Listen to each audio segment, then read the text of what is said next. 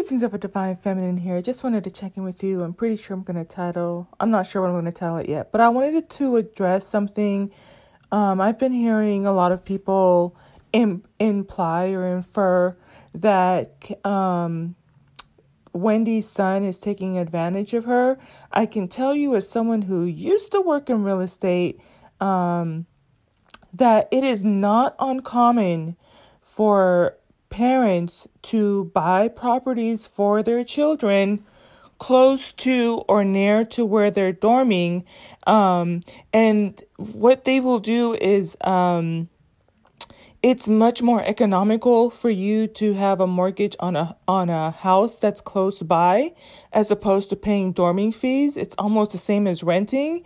And um, when the child is done with that property, um, they're going to be there for four years. They can turn around and sell it and get equity out of the home, and or um, rent it out to other students in that area. That is that is a huge talking point um, that I was introduced to when I uh, started, you know, connecting with my broker. So there's that part of it. If anything, I think that they viewed it as more of an investment. If I'm if I'm not mistaken, I think that that's the purchase towards the um the condo. But even if it isn't, um, I think that Wendy is absolutely doing the same route that I consider doing with my niece, which is a one buying her her first property when she's 18 um and or you know, because he is in school, she's again paying for him to be uh, close by. I actually don't have a problem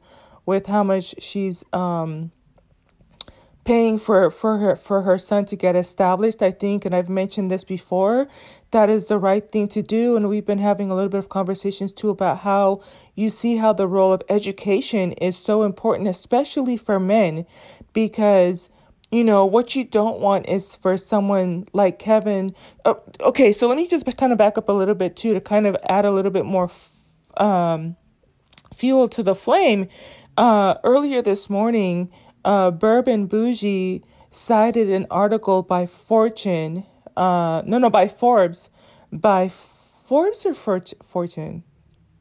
I believe it was by Forbes. And it was talking about how men who do not have a college education are taking themselves out of the workplace because they feel that they cannot compete with their colleagues who have a college education. They are electing, self electing to remove themselves from the workplace. And, but also the men who had a college education were shown to be getting 17% more increase in their salaries and wages. So this is, I think, you know, as much as there's a lot of talk about, you know, men don't really value education, this is important. And I've also talked a little bit about how up until the age of 25, like that's the best thing that we can do for our children or our future. Their brains are still developing, right? They're still, um, so that's the best time to be aggregating information.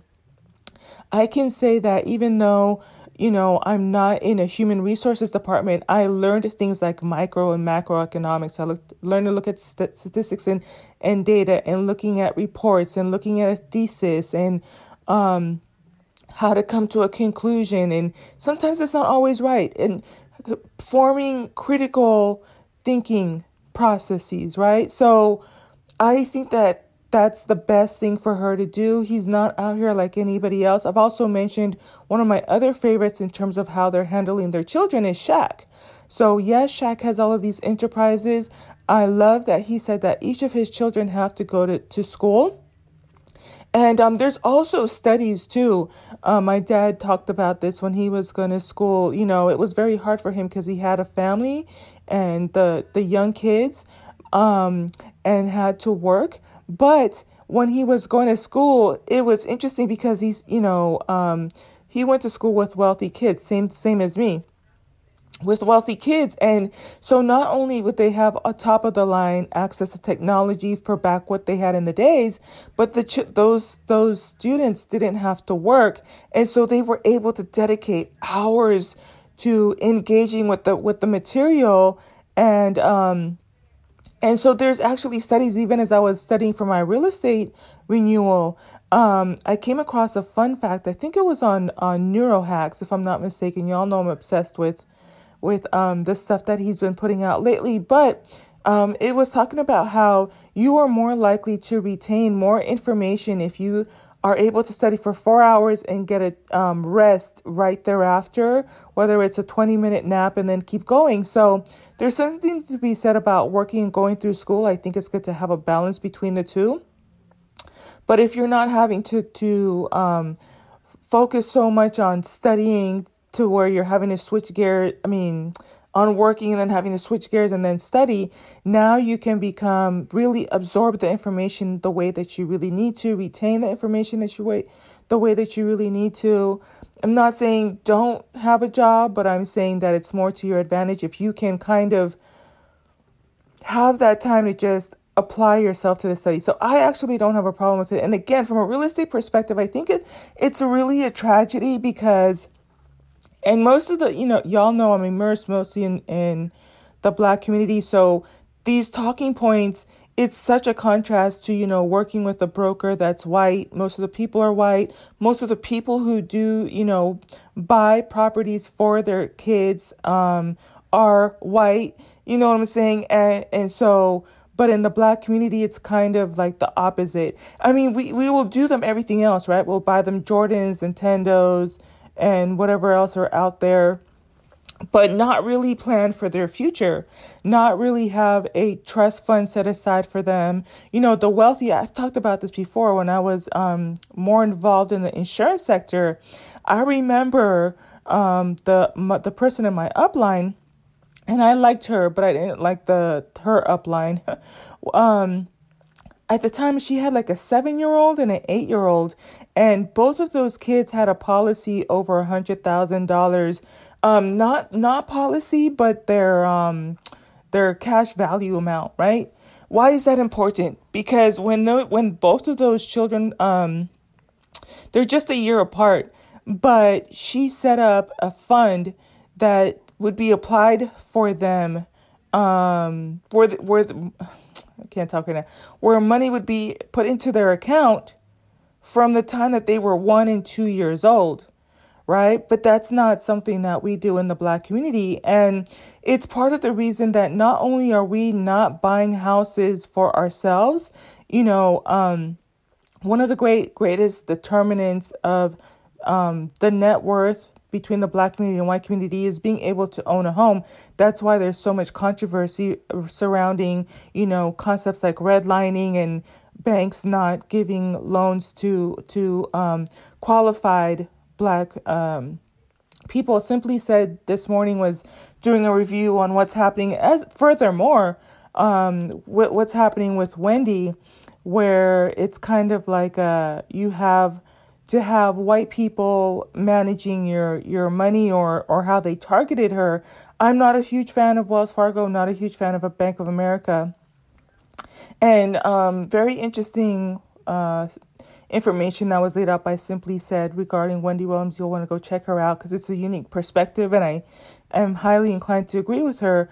But um, when you talk about, I was talking about the redlining um, she also brought up that it's statistically shown that a white person making $30,000 is more likely to be given a bank loan to buy a house than a black person with a better credit score and a, and a, and a six figure income, right?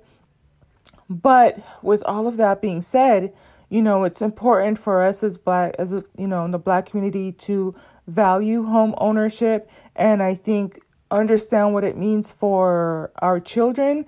And again, also, I think that a lot of people, um, these these are power moves, right? Like I said, I learned about this strategy from my broker, um, and it is that when your child is going to college, in fact, when um this was like three three or three or could have been almost four years now i remember he was so excited because he said you know i talk to parents all the time and one of the the, the contracts he was in he was trying to find a, a house close to the college where their son was going to go to college and um and because they knew it would be lucrative and they understood that the cost would be lower and at the end of the 4 years that that child could either keep it or um, rent it out or take out the equity on it or whatever what have you.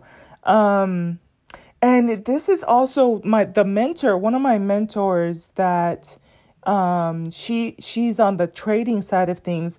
She took on this concept and so she has bought um properties specifically close to college towns. Um one of them she got like a whole sweep she got like three units side by side by side beautiful properties perfect for college, perfect with included parking and everything. And it was in a different state than where she was. And so she had the realtor do all the paperwork and now she has rental income for that. And so she buys those all in different states. Sometimes parents will, you know, go to different states and have to depend on the realtor there. So I don't really have a problem with um with the son with her doing that. I wish that more of us would think more in that direction if y'all are hating Wendy, you're gonna hate me because I already I already planned from jump to get a property for my niece when she's 18. It's something that I'm working towards and um and if and when I can for the other god kids. One of my god kids is already um into going into adulthood, but the other ones I have a little bit of time to work with and for that same exact reason. So I just wanted to kind of revisit that thinking I think that um, sometimes there's a difference between um, somebody leeching off of you and your and or your child leeching off of you and or coddling and I think that the nuance here is your child is in school. They are in college. I, and again, I think that there's something to be said about that child being able to dedicate themselves to their arts and and focus on their studies. Um, I think that it's also important for them to have like a part-time job just so that they're staying in tuned and or getting good internships.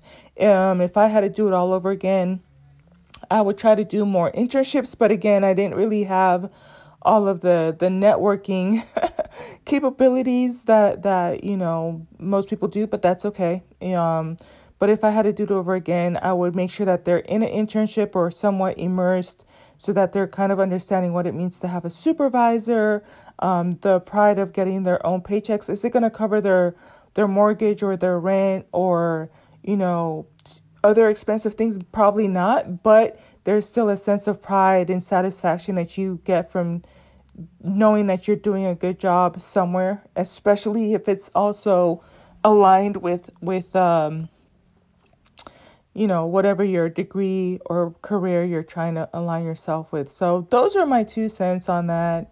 Um, it is a tragedy. I've heard multiple, several people kind of bash uh, Kevin Jr. for it. I think that the distinction for where a child would be getting coddled and or leeching is if they're not in school and then at that point you're just there's no point, right? So those are my thoughts. Until the next one, bye.